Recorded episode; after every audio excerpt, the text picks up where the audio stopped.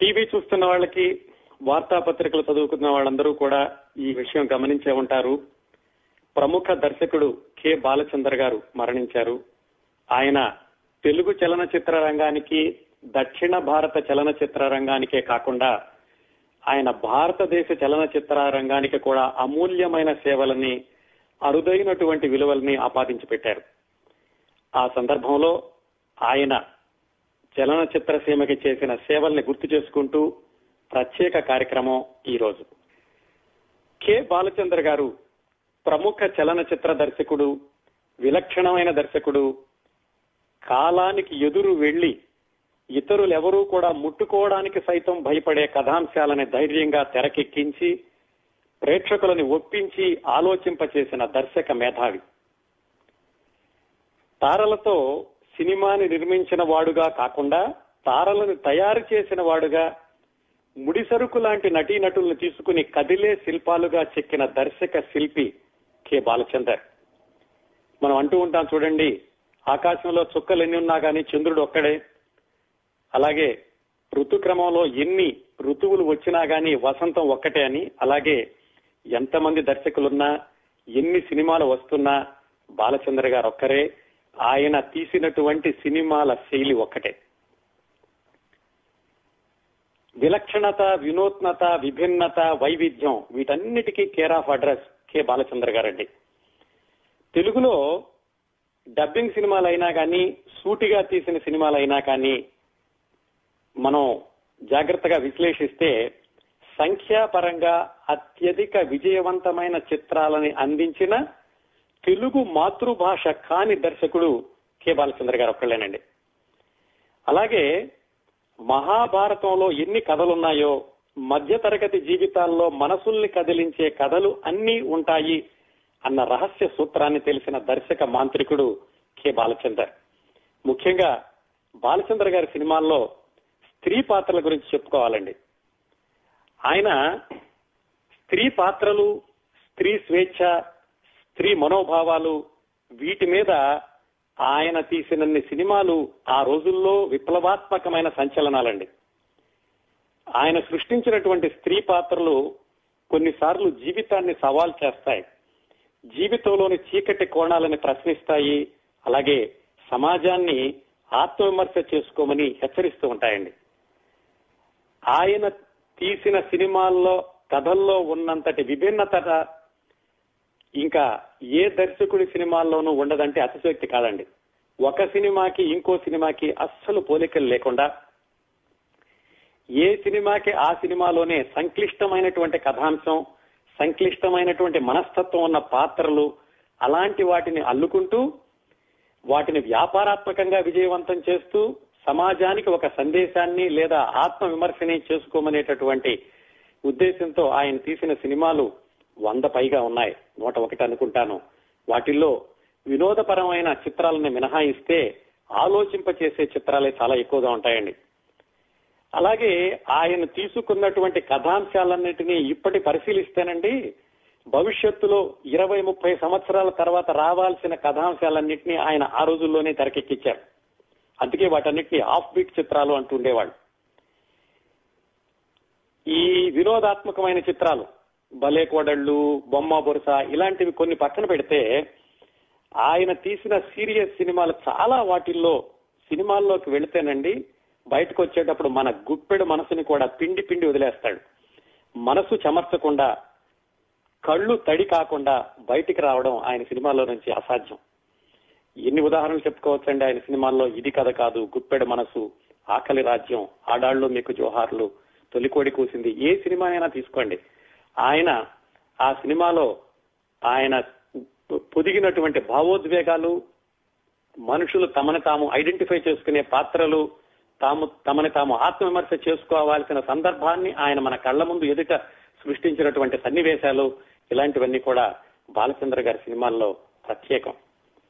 మీకు సినిమా పేరు చెప్పాల్సిన అవసరం లేదండి. 1-2 ఉదాహరణలు తీసుకుంటే ఆయన సినిమాలు దాదాపుగా 40 సంవత్సరాల క్రిందట ఆయన ఎలాంటి ఆఫ్ బీట్ కథాంశాలు ఎన్నుకున్నారు అనేవి తెలుస్తుంది. 1973లో తీశారండి ఈ సినిమా. ఆయన చాలా దిగువ మధ్యతరగతి కుటుంబం, సంప్రదాయాలు, ఆచారాలు గాఢంగా పాతుకుపోయినటువంటి జీవనశైలి వాళ్ళ కుటుంబంలో. ఆ కుటుంబంలో 8 మంది తోబుట్టువుల్ని పోషించడానికి ఉద్యోగానికి వెళదామని వాళ్ళ అమ్మాయి బయటికి వెళితే అనుకోని పరిస్థితుల్లో కుటుంబాన్ని పోషించడం కోసం వ్యభిచారాన్ని వృత్తిగా చేసుకోవాల్సి వస్తుంది. ఇది ఆ రోజుల్లో ఎవరూ కూడా జీర్ణించుకోలేనటువంటి కథాంశం అండి. ఏ అమ్మాయికి వ్యభిచారాన్ని వృత్తిగా చేసుకోవాలా, ఎన్ని పనులు లేవు చేయడానికి అనే కాకుండా సాంప్రదాయమైనటువంటి కుటుంబాన్ని చూపించి అలాంటి కుటుంబంలో అమ్మాయి ఇలాంటి పని చేస్తోంది అని చూపించడానికి బాలచందర్ గారికి ఎంత ధైర్యం కావాలి అన్నారు. కానీ ఆ తర్వాత ఆయన కథని నడిపించినటువంటి విధానం, ఆ కుటుంబాన్ని పోషించుకోవడానికి ఆవిడ వ్యభిచారాన్ని వృత్తిగా స్వీకరించి కుటుంబంలో ఒక్కొక్కరినే పైకి తీసుకొచ్చాక ఒకనొక సందర్భంలో ఈమె చేస్తున్నటువంటి వృత్తి బయటపడి అంతవరకు ఈవిడ సహాయం తీసుకుని పైకి వచ్చిన వాళ్లే ఈవిడ్ని ద్వేషించడం, దూషించడం, ఆవిడ తన్నే తాను దహించుకుంటూ ప్రతిక్షణం చచ్చిపోయి బ్రతుకుతూ అలా కుటుంబాన్నంతటినీ పైకి తీసుకొచ్చి చిట్ట చివరికి వివాహం చేసుకుందాం అనుకున్న సమయంలో అనుకోని మలుపు. ఈ కథని చాలా మంది అసలు ఈ సినిమాని ప్రేక్షకులు చూస్తారా అన్నారు ఆయన సినిమా నిర్మిస్తున్నప్పుడు. ఈ సినిమాకి ఉత్తమ ప్రాంతీయ చిత్రం అవార్డు తెచ్చుకోవడమే కాకుండా 5 భాషల్లో దాన్ని పునర్నిర్మించారు. ఇదంతా ఇప్పుడండి 43 సంవత్సరాల క్రిందట బాలచందర్ గారు తీసిన సినిమా. అందుకే చాలా మంది అంటూ ఉంటారు, బాలచందర్ గారు ఆ రోజుల్లో తీసిన కథాంశాలు ఇప్పటికి కూడా దర్శకులు వాటిని ముట్టుకోవాలంటే భయపడతారు. అలాంటి కథాంశాలతో ప్రేక్షకులు ఒప్పించడం ఎలాగా, అసలు ముందు కథను నడపడం ఎలాగా? 3 గంటల సినిమా, 2 గంటల సినిమా, అలాంటి కథలు, అలాంటి పాత్రలతోటి కథని అల్లడం కానీ వాటిని నడిపించడం కానీ కత్తి మీద సాము లాంటి విషయం.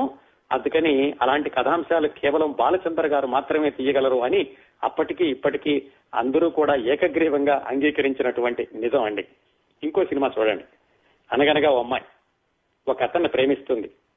అయితే పరిస్థితుల దృష్ట్యా అతన్ని కాకుండా వేరే అతన్ని పెళ్లి చేసుకోవాల్సి వచ్చింది. ఈ భర్త అయినటువంటి అబ్బాయి శాడిస్ట్. ఈ అమ్మాయిని ఏడిపిస్తూ ఉంటే అతని నుంచి విడిపోయి ఒంటరిగా సింగిల్ మదర్ గా బ్రతుకుతూ ఉంటుంది. అలాంటి సమయంలో పాత ప్రేమికుడు మళ్లీ ఎదురవుతాడు. అతన్ని జీవితంలోకి ఆహ్వానిద్దాం అని ఆవిడ ప్రయత్నాలు చేస్తున్న క్రమంలో ఆ మాజీ భర్త వచ్చి ఇలాంటివన్నీ చెడగొడుతూ ఉంటాడు. ఈ జీవన ప్రయాణంలో మనసులో ఉన్నటువంటి అనురాగాన్ని ధైర్యంగా వ్యక్తపరచలేని ఇంకో మోగ ప్రేమికుడు ఉంటాడు. ఇలాంటి సంక్లిష్టమైనటువంటి జీవనంలోని దృశ్యాలను తట్టుకుంటూ ఆవిడ చివరికి ఇదేమి వద్దు, నా జీవన గమనాన్ని నేను ఎన్నుకుంటాను అని ఒంటరిగా ప్రయాణమై వెళ్లిపోతున్నప్పుడు వాళ్ళ అత్తగారు కనిపించి, అమ్మా, నా కొడుకు చేసినటువంటి దుర్మార్గానికి నేను నీకు సేవ చేసుకుంటూ నీ దగ్గరే ఉంటాను అంటుంది. ఈ కథని ఎవరైనా ఊహించగలరా అండి? అలాంటి కథని అందరూ ఆకర్షించే విధంగా, అందరినీ ఆలోచించే విధంగా తీర్చిదిద్దింది ఒక కె. బాలచందర్ గారు మాత్రమే. ఇంత కథ చూపించి మరి అత్తగారు ఆ అమ్మాయితో వెళ్లేటప్పుడు చివరిలో ఏమనేయాలి, శుభం అని వేయకూడదు కదా. అందుకని ఆయన చివరిలో ఏం రాశారంటే, ఆ దీన స్త్రీల రోదనం వేదన నా చెవుల్లో గుంగురం అంటున్నాయి అని చలంగార్ అన్నటువంటి వాక్యాలని ఆయన సినిమా ముగించడానికి ఎంపిక చేసుకున్నారు. ఈ సినిమా పేర్లు మీకు చెప్పాల్సిన అవసరం లేదు, మీ అందరికీ తెలుసు. అలాగే ఏ సినిమా తీసుకున్నా కానివ్వండి, ప్రత్యేకత లేని సినిమా అంటూ ఆయన ఎప్పుడూ నిర్మించలేదు. కొడుకు ప్రేమించినటువంటి అమ్మాయి కూతుర్ని తండ్రి ప్రేమించడం చూడండి, ఎంత కాంప్లికేటెడ్ ఈక్వేషన్ దాంట్లోనూ. కొడుకు ఒక అమ్మాయిని ప్రేమిస్తాడు, ఆ అమ్మాయి కూతుర్ని ఇతని తండ్రి ప్రేమిస్తాడు. ఇలాంటి కథను తీసుకోవడం అంటే ఏ దర్శకుడికి కూడా కత్తి మీద సాము, అది కత్తుల వంతెన మీద ప్రయాణం లాంటిది. ఈ కథని ఊహించని మలుపులతో నడిపిస్తూ చిట్ట చివరి వరకు ప్రేక్షకుల్ని కదలకుండా కూర్చోబెట్టిన ఘనత కె. బాలచందర్ గారిదే. అలాగే ఆకలి రాజ్యం సినిమా, అది తెలుసు మీకు. దాంట్లో నిరుద్యోగ సమస్యని చూపిస్తూ కడుపుబ్బా నవ్విస్తూ ఇంకోవైపు కళ్ళ వెంట నీళ్లు పెట్టించడం, అది కూడా బాలచందర్ గారు చేసిన ప్రయోగం. అలాగే ఆకలి రాజ్యం సినిమాలో శ్రీశ్రీ గారి మహాప్రస్థానాన్ని ఎంతమంది తెలుగు దర్శకులున్నా, ఎన్ని వందల తెలుగు సినిమాలు వచ్చినా ఎవరికీ ఆలోచన రాలేదండి. కె. బాలచందర్ గారికి ఆలోచన వచ్చింది. ఆ మహాప్రస్థానంలోని కవితా పంక్తుల్ని ఆయన సందర్భానుసారం వాడుకుంటూ ఆ సినిమాలో మహాప్రస్థానం అంటే తెలియని వాళ్ళకు కూడా, అంటే కవిత్వంతో పరిచయం లేని వాళ్ళకు కూడా ఇదేదో చదవాలి అనిపించేటటువంటి ఆసక్తిని కలిగించిన తమిళ దర్శకుడు మనవాడు బాలచందర్. నిజంగా బాలచందర్ గారు తమిళుడు అన్న విషయం తెలుగు వాళ్ళకి ఎవరికి గుర్తుండదండి. ఆయన సినిమాలు చూస్తుంటే శరత్బాబుని ఎలాగైతే బెంగాలీ రచయిత అయినా కానీ తెలుగువాడు అనుకుంటారో, బాలచందర్ తెలుగువాడే అన్నట్టుగా ఆయన తెలుగు చిత్ర పరిశ్రమను కూడా తన సినిమాలతోటి సుసంపన్నం చేశాడు. అలాగే అప్పటికీ ఇప్పటికీ కూడా ఇలాంటి సమస్యలు ఉంటూనే ఉన్నాయి. ఏదో అమ్మాయిని విదేశాల్లో అబ్బాయికి ఇవ్వడం, అతను ఇబ్బందులు పెట్టడం. ఈ సినిమాని కూడా ఆయన అప్పట్లోనే 35 ఏళ్ల క్రిందటే 47 రోజులు అనేటటువంటి సినిమాని చిరంజీవి తోటి తీశారు. ఆయన విలన్ హీరోగా పెట్టి. అట్లాగే ఆ రోజుల్లో ఇంకో సినిమా తీశారండి, మన్మథ లీలా అని. నాకు బాగా గుర్తుంది, నేను ఎంఎస్సీ చదువుకునే రోజుల్లో వచ్చింది ఆ సినిమా. ఆ సినిమా వాల్ పోస్టర్ చూసి ఆడవాళ్లు ఎవరైనా ఈ సినిమాకి వెళ్ళొచ్చా అని భయపడేటంతగా దాని పబ్లిసిటీ ఇచ్చారు. కానీ ఆ సినిమా చూసి బయటకు వచ్చాక ఒక్క మగవాళ్ళు కూడా ఆడవాళ్ళ వైపు కన్నెత్తి చూడలేదు. అలాగా సినిమాలో కథాంశం ఏదైనా కానీ ఆయన చక్కటి విలువల్ని బోధించడం కానీ ప్రశ్నించడం కానీ చేశారండి. అలాగే కొన్నిసార్లు ఆయన ఈ వైవాహికేతర సంబంధాలందరినీ కూడా ఆయన గ్లోరిఫై చేసి చూపించాడు అని కొత్త అపవాదు కూడా ఉంది ఆయన దగ్గర. కాకపోతే అలాంటి వివాహేతర సంబంధాలని సినిమాలో చూపించినప్పటికీ ఆయన సమాజంలోని కుహనా విలువల్ని, హిపోక్రసీని ప్రశ్నించారే తప్ప దాన్ని అసభ్యంగా ఎక్కడ చూపించలేదండి ఏ సినిమాలో కూడా. ఇలాగా 1-2 కాదు, ఆయన 100 సినిమాల్లో బోలుడని ఉదాహరణలు చూపించవచ్చు. అందుకే చెప్పుకున్నాం, వినూత్నత, విభిన్నత, విశిష్టత, దశాబ్దాలు ముందుకెళ్లి చూసి ఆయన తీసినటువంటి కథాంశాలు కె. బాలచందర్ గారికి మాత్రమే ప్రత్యేకం. మీలో చాలా మంది ఇప్పటికే న్యూస్ పేపర్ లో చదివేసుంటారు, అయినా కానీ క్లుప్తంగా బాలచందర్ గారి జీవిత విశేషాలు తెలుసుకుందాం. కె. బాలచందర్ చిత్ర పరిశ్రమలో వాళ్ళందరూ కేబి అని పిలుచుకుంటూ ఉంటారు. ఆయన పూర్తి పేరు కైలాసం బాలచందర్. 1930 జూలై 9న ఆయన తంజోర్ దగ్గర నన్నీలం అనే ఊళ్ళో పుట్టారండి. చిన్నప్పటి నుంచి కూడా చదువు మీద బాగా శ్రద్ధ. ఆయన మొట్టమొదటి బెంచీలను కూర్చునేవాడు, ఆదర్శ విద్యార్థి. చదువులో ఎంత ఆసక్తి ఉందో బయట కథలు చదవడంలో కానీ, కథలు చెప్పడంలో కానీ, నాటకాలు చూడడంలో కానీ అంత ఆసక్తి ఉంది. ఇది 1935-36 అంటే అప్పట్లోనే టాకీలు వచ్చిన రోజులు. ఆ రోజుల్లో త్యాగరాజ భాగవతార్ అని తమిళంలో ప్రముఖ నటుడండి. ఆయన నటించిన సినిమాలన్నీ టెంట్ హాలుల్లో చూస్తూ అలా పెరిగాడు కె. బాలచందర్. ఆ తర్వాత ఆయన అన్నామల యూనివర్సిటీ చిదంబరంలో బిఎస్సి లైఫ్ సైన్సెస్ అంటే జువాలజీ లాంటిది చదివారు. హై స్కూల్లో ఉండగానే చిన్న చిన్న నాటకాలు రాయడం, చిన్న చిన్న నాటకాల్లో పాల్గొనడం, చిన్న చిన్న నాటకాలు వేయించడం, ఇలాంటి అలవాటు కొంచెం ఉండింది. కాలేజీకి వచ్చాక కూడా ఆ అలవాటే కొనసాగింది. ఈయన కాలేజీల్లో చదువుకునే రోజులంటే మనకి స్వాతంత్ర్యం రావడానికి అటు ఇటు రోజులండి. ఆ రోజుల్లో రాజకీయంగా కుర్రాళ్ళందరూ చాలా చురుకుగా రాజకీయాల్లో పాల్గొంటూ ఉండేవాళ్ళు. ముఖ్యంగా ఈయన చదువుకున్నటువంటి చిదంబరం అనే ఊరు కూడా రాజకీయ కార్యకలాపాలకి కేంద్ర బిందువు. ఈయన కాలేజీలో చదువుకునేటప్పుడే మహాత్మా గాంధీ గారు దేశమంతా పర్యటిస్తూ విరాళాలు సేకరిస్తూ వీళ్ళ కాలేజీకి కూడా వచ్చారట. అలాంటివన్నీ చూస్తూ ఈయన కాలేజీలో చదువుకున్నారు. కానీ రాజకీయాల్లోకి ఎప్పుడూ ప్రత్యక్షంగా వెళ్ళలేదు, రాజకీయాలకు దూరంగానే ఉన్నారు. ఈయన చదువు, నాటకాలు, ఈ రెండిటిల్లో మాత్రమే ఈయన సమయాన్ని వెచ్చిస్తూ ఉండేవాడు. బిఎస్సీ అయిపోయాక ఆయనకి తంజావూరు దగ్గరలోనే ముత్తుపేట అని ఆ ఊళ్ళో స్కూల్ టీచర్ గా ఉద్యోగం వచ్చింది. అప్పటికి ఆయన వయసు 20 సంవత్సరాలు. కేవలం 20 సంవత్సరాల వయసులో ఆయన టీచర్ గా వృత్తి జీవితాన్ని ప్రారంభించి ఆ పిల్లలకి చదువు చెప్పడంతో పాటుగా వాళ్ళకి నాటకాలు వేయించడం, నాటకాలు రాయడం, స్కూల్లో వాళ్ళతో నాటకాలు వేయించడం, ఇలాంటి కార్యక్రమాలు ఎక్కువగా చేశారు. హెడ్ మాస్టర్ కూడా కాదనలేదు, ఎందుకంటే మంచి టీచరు, బాగా చదువుకుని వచ్చిన కుర్రాడు, సరే ఈ సాంస్కృతిక కార్యకలాపాలు కూడా నేర్పడంలో తప్పేముందలే అన్నట్టుగా హెడ్ మాస్టర్ కూడా కె. బాలచందర్ టీచర్ గా చేసేటటువంటి కార్యక్రమాలను ఆయన ప్రోత్సహిస్తూనే వచ్చారు. అలా 1 సంవత్సరం మాత్రం ఆయన టీచర్ గా పనిచేశారు. ఆ తర్వాత ఆయనకి 21 సంవత్సరాల వయసు వచ్చినప్పుడు మద్రాసు వచ్చి ఏదైనా ఉద్యోగం వెతుక్కుందామని అక్కడ ఏజీ ఆఫీస్ లో, అకౌంటెంట్ జనరల్ ఆఫీస్ అంటారు, ప్రతి రాష్ట్రానికి ఒకటి ఉంటుంది కదా, అందులో యూడీసీగా చేరారు. అక్కడ ఏజీ ఆఫీస్ లో వర్క్ అంటే ఎంత ఉంటుందో తెలుసు కదా, అది మెకానికల్ గా ఉంటుంది. ఉదయం నుంచి సాయంకాలం వరకు కేవలం డెస్క్ దగ్గర కూర్చుని చేసేటటువంటి ఉద్యోగం మాత్రమే. ఆయనకి అది పూర్తిగా ఆయనకి సంతృప్తిని ఇవ్వలేదు. అలాగని ఉద్యోగం మానలేరు. ఉద్యోగంలో ఉంటూనే ఆయనకి చాలా ఆసక్తి ఉన్నటువంటి ఈ నాటకాలు చూడడం మొదలు పెట్టారు. మద్రాసులో నాటకం చూడడం మొదలుపెట్టి వాళ్ళ ఏజీ ఆఫీసులో ఒకసారి వాళ్ళ యానివర్సరీలో సాంస్కృతిక కార్యక్రమాలు ఏవో ప్రదర్శించాల్సి వచ్చినప్పుడు ఈయన ఒక నాటకం రాయించి ఆ ఏజీ ఆఫీసులో తనతో పాటు పనిచేసేటటువంటి సహోద్యోగుల్ని కొంతమందిని నటీనటులుగా పెట్టుకుని నాటకం వేశారు. నాటకం అద్భుతంగా వచ్చింది.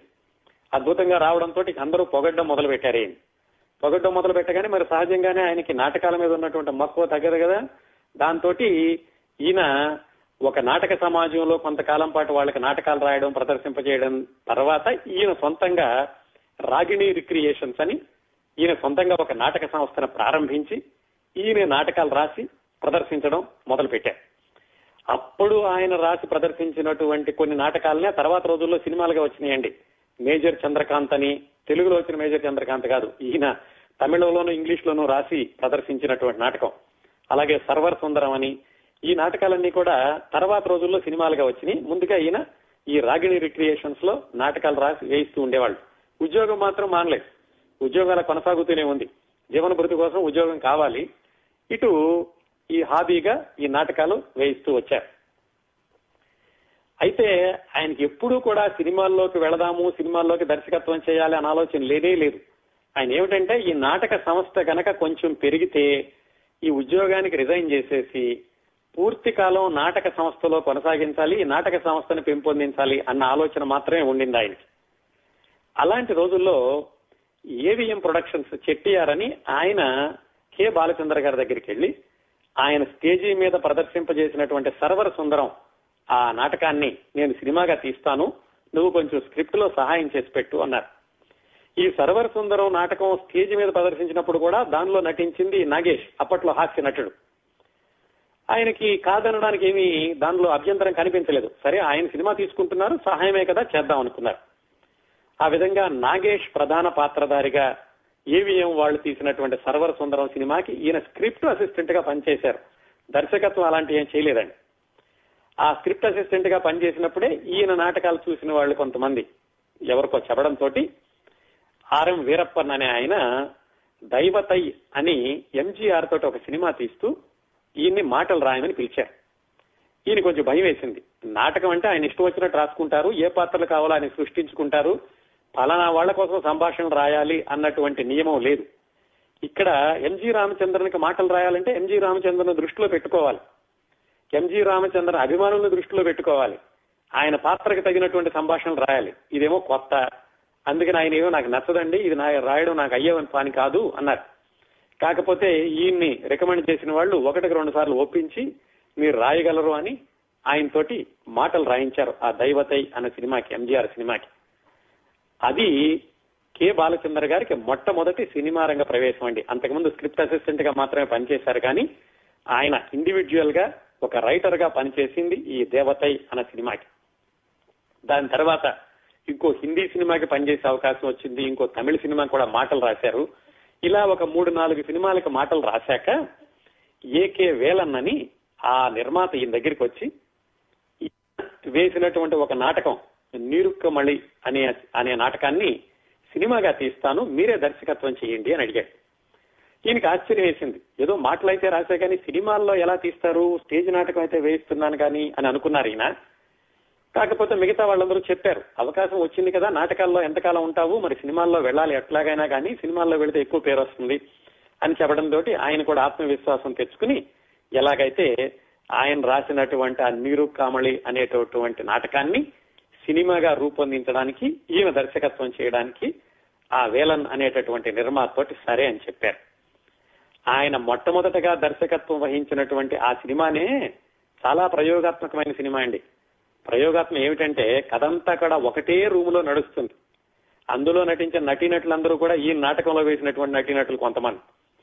ఆ సినిమా అంతా భయపడ్డారు, ఎలా వస్తుందో ఏమిటో మొట్టమొదటిసారి తీయడం అని. కాకపోతే ఆ సినిమా విడుదల అవడంతో అందులో ఉన్నటువంటి విభిన్నత, కొత్తదనం ప్రేక్షకులకు బాగా నచ్చింది. సినిమాలన్నీ ఒక వరవడిలో కొట్టుకుపోతున్నాయి, hero oriented, hero MGR, Shivaji Ganesh ఇలా కొట్టుకుపోతున్న రోజుల్లో ఒక్కసారి ఇదేదో కొత్తగా కనపడింది ప్రేక్షకులకి. ఆ సినిమా బాగా ఆడింది, మంచి పేరు వచ్చింది. దాంతో ఆయన ఒక 4 సంవత్సరాలు సెలవు పెట్టి తర్వాత ఒకదాని తర్వాత ఒకటి సినిమాలు దర్శకత్వం చేయడం మొదలు పెట్టారు. అన్ని కూడా విభిన్నమైనటువంటి కథాంశాలే. ఆయన స్టేజీ మీద రాసుకున్నటువంటి నాటకాలు కూడా అంత విభిన్నంగా ఉండే. కొన్ని ఆయన రాసుకున్న నాటకాలను సినిమా చేశారు, కొన్ని వేరే కథలు కూడా తీసుకున్నారు. 4 సంవత్సరాలు అలాగా ఆయన అన్పెయిడ్ లీవ్ మీద ఉండి కొన్ని సినిమాలు చేసి మళ్ళా ఉద్యోగంలోకి వెళ్ళిపోదాం అనుకున్నారు. అప్పుడు ఏవిఎం వాళ్ళు ఆయనకి ఒక భరోసా ఇచ్చారు. ఓ పంచి, మీరు 4 ఏళ్ల నుంచి సినిమా చేస్తున్నారు, బాగానే కుదురుకున్నారు కదా, మళ్ళా ఉద్యోగాలకు వెళ్ళడం ఎందుకు, మేము 3 సినిమాల కాంట్రాక్ట్ రాస్తాం మీకు అని చెప్పి ఆయనకి ధైర్యం ఇచ్చాక, సరే 4 ఏళ్లైంది, ఇంకో 3 సినిమాలు వీళ్ళు ఇస్తామంటున్నారు, బాగానే ఉందని ఆయన అప్పుడు ఉద్యోగానికి రాజీనామా ఇచ్చి పూర్తి కాలం సినిమా దర్శకుడిగా ఆయన కొనసాగారు. ఇక ఆ తర్వాత ఆయన తీసిన ప్రతి సినిమా ఒక చరిత్రే. చివరిలో వచ్చిన కొద్ది సినిమాలు తప్ప ఆయన తీసిన ప్రతి సినిమాలో కూడా ఆయన విభిన్నతని, ఆయన మార్కుని ఆయన నిలబెట్టుకుంటూ వచ్చారు. ఒక దర్శకుడు పేరు చూసి సినిమా హాల్లో ప్రేక్షకులందరూ నుంచుని చప్పట్లు కొట్టడం అనేది కె. బాలచందర్ గారితో మొదలైందటండి. ఆ తర్వాత ఒక సంగీత దర్శకుడు పేరు చూసి నిలబడి చప్పట్లు కొట్టడం కిళైరాజా గారికి దక్కింది. అంతకు ముందే కె. బాలచందర్ గారు ఫిలిం బై కె. బాలచందర్ అని రాగానే ప్రేక్షకులందరూ చప్పట్లు కొట్టేవాళ్ళు అప్పటి నుంచే సినిమా హాల్లో. అది ఆయన తొలి రోజుల నుంచి కూడా ఆయన తెచ్చుకున్నటువంటి ప్రత్యేకత, ప్రేక్షకుల్లో ఆయన సంపాదించుకున్నటువంటి గుర్తింపు. ఇది క్లుప్తంగా ఆయన జీవితం అండి. అలాగే కె. బాలచందర్ గారి ప్రత్యేకతలు 1-2 కాదు, కొన్ని గంటల పాటు చెప్పుకోవచ్చు. ఆయన 101 సినిమాలు తీయడమే కాకుండా నిర్మాతగా ఆయన దర్శకుడయ్యుండి తను మ్యాజిక్ కొంచెం తగ్గుతోంది అనుకున్న రోజుల్లో ఆయన మణిరత్నం గారిని దర్శకుడిగా పెట్టి రోజా సినిమా తీశారు ఈయన నిర్మాతగా. అలా వేరే దర్శకులతో కూడా ఆయన సినిమాలు చేశారు. అలాగే ఆయన సినిమాలు తగ్గుతున్నాయి అని తెలుసుకున్న రోజుల్లో టీవీల్లోకి వచ్చి టీవీల్లో కూడా ఆయన మర్మయోగి ఇలాంటి సీరియల్స్ అన్ని కూడా సూపర్ హిట్ సీరియల్స్ చేశారు ఆయన. ఇది కె. బాలచందర్ గారి జీవన ప్రస్థానం చాలా క్లుప్తంగానండి. అలాగే ఆయన తెలుగు సినిమా పరిశ్రమకే కాకుండా భారతీయ సినిమా పరిశ్రమ కూడా ఆయన అందించిన వరం ఏమిటంటే ఎంతో మంది సాధారణ నటీనటుల్ని తారలుగా చేశారు. మీకు వేడిగా చెప్పాల్సిన అవసరం లేదు. కమల్ హాసన్, రజనీకాంత్, ప్రకాష్ రాజ్, సుజాత వీళ్ళందరూ కూడా ఆయన చేతిలో రూపుదిద్దుకున్నటువంటి తారలైన వాళ్ళు. ఒక్క రజనీకాంత్, ఒక్క కమల్ హాసన్ వీళ్ళు చాలండి కె. బాలచందర్ గారి యొక్క మ్యాజిక్ టచ్ ఏమిటో చెప్పడానికి. అయితే అదంత తేలిగ్గా సాధ్యం అవ్వలేదు. వీరికేదో ఈయన దగ్గరికి రాగానే వాళ్ళు పెద్దవాళ్ళు అయిపోవడం, లేకపోతే వాళ్ళల్లో ఎంతో ప్రతిభ ఉందని చెప్పి ఈయన వెంటనే తీసుకోవడం అలాంటివి జరగలేదు. రజనీకాంత్ గారి గురించి మనం లోగడ 4 వారాలు చెప్పుకున్నప్పుడు ఈ విశేషాలన్నీ చాలా డీటెయిల్డ్ గా మాట్లాడుకున్నాం. ఒక్క ఉదాహరణ చెప్తానండి. కె. బాలచందర్ గారు రజనీకాంత్ గారికి ఆ అపూర్వ రాంగణంలో అవకాశం ఇచ్చినటువంటి సందర్భం.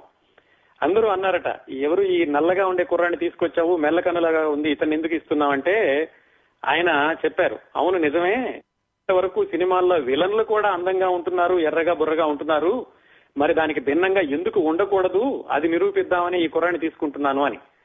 ఆ రజనీకాంత్ ని ఆయన ఫిలిం స్కూల్లో చూసి యాక్షన్ చూసి ఈయనకి సినిమాల్లో వేషం ఇద్దాం రమ్మన్నాక ఆయన పేరు శివాజీరావు గైక్వాడ్ అని తెలుసుకుని ఆయనకి చెప్పారట, 3 పేర్లు ఉన్నాయి అబ్బాయి, శివాజీరావు గైక్వాడ్ అంటే శివాజీ గణేష్ ఎలాగూ ఉన్నారు, ఈ 3 పేరుల్లో ఏదో ఒకటి నువ్వు ఎంపిక చేసుకో, చంద్రకాంత్, శ్రీకాంత్, రజనీకాంత్.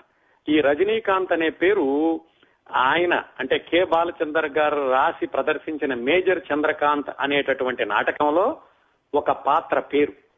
అందుకని ఈ పేరైతే నా నాటకంలో బాగా విజయవంతమైనటువంటి పాత్ర పేరు, 3 ఆప్షన్స్ ఉన్నాయి, కాకపోతే నువ్వు రజనీకాంత్ తీసుకుంటే బాగుంటుంది అనగానే ఆ శివాజీరావు గైక్వాడ్ రజనీకాంత్ అన్న పేరు అలా స్థిరపడిందండి ఆయనకి. ఆయన మొట్టమొదటి షాటు రజనీకాంత్ మీద అపూర్వ రాంగణంలో తీసింది ఏమిటంటే ఆయన ఒక చాలా వియర్డ్ డ్రెస్ అది వేసుకుని గేట్ తెరుచుకుంటూ లోపలికి వస్తాడు. ఆ ఒక స్టైలిష్ గా గేట్ ఓపెన్ కాగానే అక్కడ కెమెరా ఫ్రీజ్ అయిపోయి తెర మీద శృతి భేదం అని తమిళంలో ఒక అక్షరాలు పడతాయి, అంటే ఇక్కడి నుంచి కథ మారుతోంది అనేటటువంటి సూచనగానమాట. అది మొట్టమొదటి సీన్. సరే ఈయన గేట్ తీశాడు, కెమెరా తిరుగుతోంది, మళ్ళీ రాలేదు, మళ్ళీ తీశాడు, మళ్ళా స్టైల్ గా అలాగా మొట్టమొదటి సీన్ కూడా 4-5 సార్లు చేశారటండి రజనీకాంత్. ఆ తర్వాత కూడా అపూర్వరాంగల్ షూటింగ్ జరుగుతున్న రోజుల్లో కె. బాలచందర్ చెబుతున్నటువంటి ఆయన సూచనలు అవి రజనీకాంత్ కొంచెం టెన్షన్ గా ఉండి ఆయన చెప్పినట్టుగా చేయలేకపోతున్నానేమోనని ఆయన చాలా ఇబ్బందిగా ఫీల్ అవుతుంటే ఆ సినిమాలో నటిస్తున్నటువంటి నాగేష్ ఏది హాస్య నటుడు ఆయన పిలిచి రజనీకాంత్ కి చెప్పారట, చూడు నువ్వు బాలచందర్ ఏం చెబుతున్నారో అని వినమాకు, ఆయన చూడు ఆయన ఏం చేస్తున్నారో అలాగే చెయ్యి చాలు, నాకు కూడా మొదట్లో ఇదే ఇబ్బంది ఎదురైంది, ఎలా చెయ్యాలా ఆయన ఎలా చెబుతున్నారని, ఆయన చేసి చూపిస్తున్నారు కదా అలా యథాతథంగా చేస్తే చాలు అని ఆయన రహస్యం చెప్పాక అప్పుడు బాలచందర్ గారు చేసేటటువంటి అభినయాన్ని చూసి అలాగే రజనీకాంత్ చేసి ఆ సినిమా షూటింగ్ పూర్తి చేశారు. ఇంకోటి కూడా జరిగిందండి. ఆ ఒక్కసారి అయిపోగానే ఆయన పూర్తిగా ట్యూన్ అయిపోలేదు బాలచందర్ గారి స్కూల్ కి. మామూలుగా శిల్పి అన్నవాడు ఉలితోటి శిలను చెక్కుతూ ఉంటాడు, అయ్యో శిల బాధపడుతోంది కదా అనుకుంటే శిల్పం తయారవ్వదు. బాలచందర్ గారు కూడా అలాగే షూటింగ్ సమయంలో తాను అనుకున్నటువంటి ఆ రియాక్షన్ రాబట్టడానికని ఆయన చాలా కఠినంగా డిసిప్లిన్డ్ గా ఉంటూ ఉండేవాళ్ళట. ఇంకో ఉదాహరణ ఏమిటంటే, ఈ అంతులేని కథ షూటింగ్ జరిగేటప్పుడు జయప్రద దాంట్లో హీరోయిన్, అలాగే ఓ అక్క ఉంటుంది వితంతు అయినటువంటి అక్క శ్రీప్రియ, ఆమెకి వివాహం నిశ్చయం అవుతుంది. అల్లరి చిల్లరగా తిరిగేటటువంటి సోదరుడు రజనీకాంత్. అందులో దృశ్యం ఏమిటంటే, జయప్రద రూమ్ లో నుంచి బయటకు వస్తుంది, రజనీకాంత్ అరుపులు విని రజనీకాంత్ ఏదో వాళ్ళ అక్క గురించి అరుస్తాడు, జయప్రద సమాధానం చెప్పి రూమ్ లోకి వెళ్లిపోవాలి. ఆ వెళ్లిపోయేటప్పుడు రజనీకాంత్ మగ్గు విసిరేస్తాడు చేతిలో ఉన్నది. ఇది దృశ్యం. ఇందులో ఏమిటంటే, ఇంతలో కోఆర్డినేషన్ చాలా ఇంపార్టెంట్, ఒకదాని తర్వాత ఒకటి. జయప్రద బయటకు రావడం, సరిగ్గా రజనీకాంత్ సంభాషణ చెప్పడం, వాళ్ళ అక్క పక్కన ఉండడం, జయప్రద లోపలికి వెళ్లిపోవడం, రజనీకాంత్ మగ్గు విసిరేయడం, ఇన్ని ఇన్సిడెంట్స్ జరగాలి ఆ ఒక్క దృశ్యంలోనూ. బాలచంద్ర గారు తీస్తున్నారు దృశ్యం, జయప్రద బయటకు వచ్చి సంభాషణ ఈ రజనీకాంత్ కి సమాధానం చెప్పి మళ్ళా వెనక్కి వెళ్ళింది, ఈయన మగ్గు విసిరేస్తున్నాడు. కానీ ఎక్కడో టైమింగ్ తప్పుతోంది, ఆవిడ లోపలికి వెళ్లడమో ఈయన మగ్గు విసిరేయడమో ఏదో కుదరడం లేదు. దాంట్లో 5-6 సార్లు జరిగిందా, 5-6 సార్లు కట్ చెప్పారు ఆయన. ఈసారి జయప్రద లోపలికి వెళ్ళింది సమాధానం చెప్పి, టాప్ అంటూ బయట పెద్ద శబ్దం వినపడిందట. ఏమిటా అని, ఆవిడ వయసు అప్పుడు 14 ఏళ్లు, ఏమిటా అని బయటకు వచ్చి చూస్తే రజనీకాంత్ చెంపలు 2 పగిలిపోయినాయి బాలచంద్ర గారితో. అంత కఠినంగా నేర్పేవాళ్ళండి. అందుకే ఆయన ఉలి చెక్కినటువంటి శిల్పాల్లాగా తయారు, శిల్పాలంటే కదలకుండా ఉండేవని కాదు, కదిలే శిల్పాల్లాగా తయారు చేశారు వాళ్ళందరూ. నేను ఇలాంటివన్నీ తట్టుకోబట్టే రజనీకాంత్ తర్వాత రోజుల్లో అంత అద్భుతమైనటువంటి నటుడిగా, ఇప్పటికీ కూడా #1 నటుడిగా కొనసాగుతున్నారండి. ఇంకో ఉదాహరణ చెప్తాను, ఇది బాలచంద్ర గారు శిల్పి అనడానికి. కర్ణాటకలో బెంగళూరులో ఓ కుర్రాడు చిన్న చిన్న టీవీల్లో నాటకాలు వేస్తూ ఉండేవాడు, స్టేజ్ నాటకాలు కూడా వేశాడు. కన్నడ సినిమాల్లో కూడా అయితే 1-2 చిన్న వేషాలు వేస్తుంటే ఆ కుర్రాడికి అందులో ఉన్నటువంటి ఒక తార చెప్పింది, నీ కళ్ళల్లో చాలా ఫైర్ ఉందబ్బాయి, నీవి కన్నడ సినిమాలో చిన్న చిన్న వేషాల కంటే మద్రాసు వెళ్ళు, మద్రాసులో బాలచందర్ గారు అని ఉంటారు, ఆయన ఇంటర్వ్యూ కనుక ఎలాగైనా సంపాదించి ఒకసారి ఆయన కలిస్తే కనుక నీ జీవితం మారిపోతుంది అని ఒక సహనటి చెప్పినటువంటి సలహా విని ఆ కుర్రాడు ట్రైన్ ఎక్కి చెన్నై వచ్చాడు. అక్కడ ఏదో వాళ్ళ ఫ్రెండ్ పెళ్లి కూడా ఏదో కుదిరింది, అందుకని ఆ పెళ్లికి వచ్చి సరే వచ్చాను కదా అని బాలచంద్రన్ గారిని అతి కష్టం మీద ఆయన ఇంటర్వ్యూ సంపాదించుకున్నారు. చేతిలో 140 రూపాయలు ఉన్నాయి ఆయన జేబులో. ఇంకా ఆయన వెనక్కి వెళ్ళాలి, బాలచంద్ర గారి ఇంటర్వ్యూ దొరకాలి.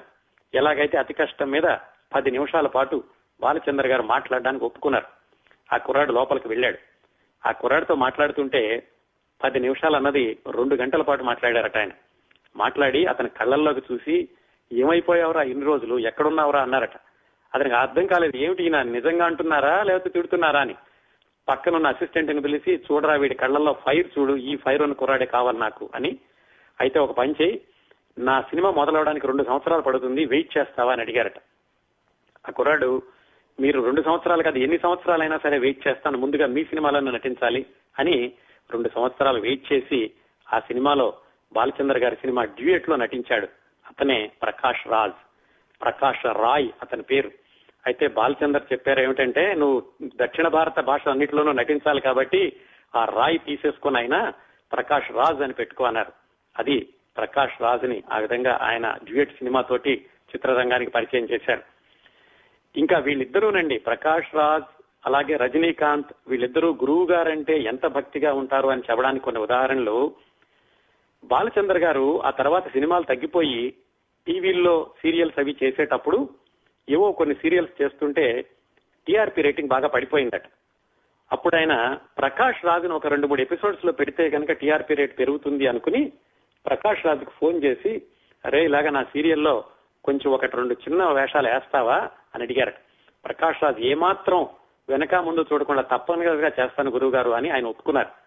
ప్రకాష్ రాజ్ పక్కనున్నటువంటి ఒక అతను ప్రకాష్ రాజ్ అన్నట, ఇదేమిటి నువ్వు ఇప్పుడు బ్రహ్మాండమైన నటుడివి, చాలా పేరున్న వాడివి, డిమాండ్ ఉన్న నటుడివి, నువ్వు వెళ్ళి ఆ టీవీ సీరియల్లో చేయడం ఏమిటి అంటే, ప్రకాష్ రాజ్ చెప్పిన సమాధానం ఏమిటో తెలుసండి, నన్ను టీవీ సీరియల్లో వేయమని అడిగింది వేరే ఎవరో కాదు, నా గురువు, దైవం, సర్వస్వం కె. బాలచందర్. అడిగితే గనక నేను వెళ్లి ఆయన గేటు దగ్గర గేట్ కీపర్ గా నుంచోడానికైనా సిద్ధంగా ఉన్నాను అని చెప్పారటండి.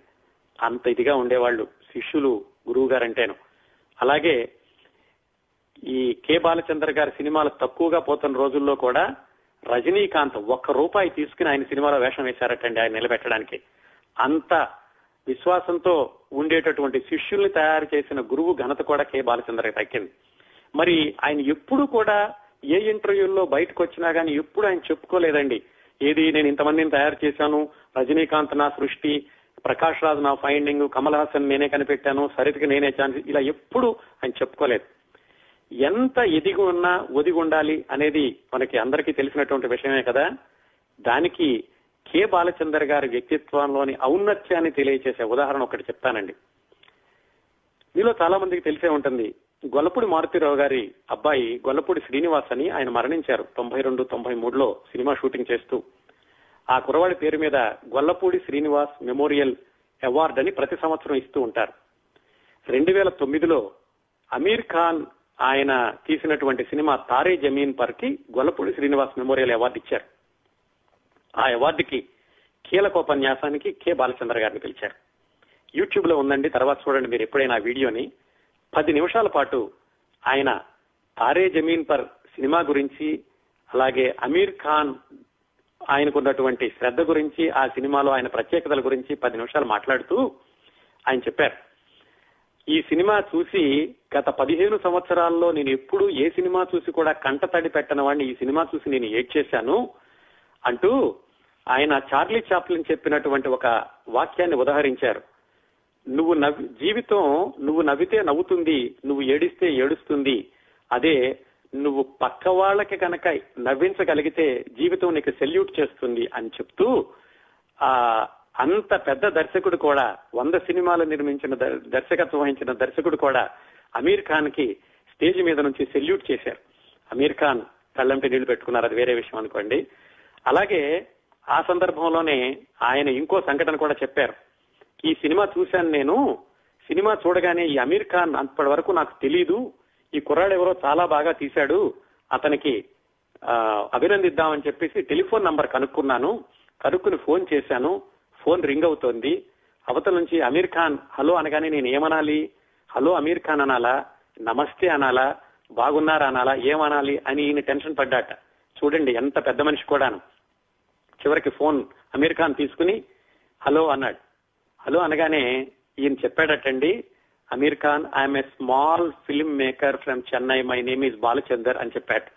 అని చెప్పగానే అమీర్ ఖాన్ ఒకసారి, సార్ నేను మీ అభిమానినండి, మీరంతా నెమ్మదిగా పరిచయం చేసుకుంటున్నారు అని అన్నారట. ఇదంతా విని అమీర్ ఖాన్ కళ్ళంటి నీళ్లు పెట్టాడండి ఆ స్టేజ్ మీద ఉన్నంతసేపు కూడాను. అది బాలచందర్ గారి గొప్పతనం. ఆయన ఎదిగినా కానీ ఒదిగి ఉండడం, ఎదట వాళ్లలోని ఔన్నత్యాన్ని గమనించడం, నేనెంత గొప్ప అని కాదు, ఎదట వాళ్ళు ఎంత గొప్ప అనేది గ్రహించగలిగినప్పుడే మన గొప్పతనం బయటపడుతుంది అనేది బాలచందర్ గారు చెప్పకుండా చెప్పారు ఆ సభలో. ఇవండి బాలచందర్ గారి గురించినటువంటి కొన్ని ప్రత్యేకమైన విశేషాలు. తర్వాత ఎప్పుడైనా భవిష్యత్తులో మనం తప్పనిసరిగా బాలచందర్ గారి సినిమాల కొన్నిటి గురించి సవివరంగా మాట్లాడుకుందాం.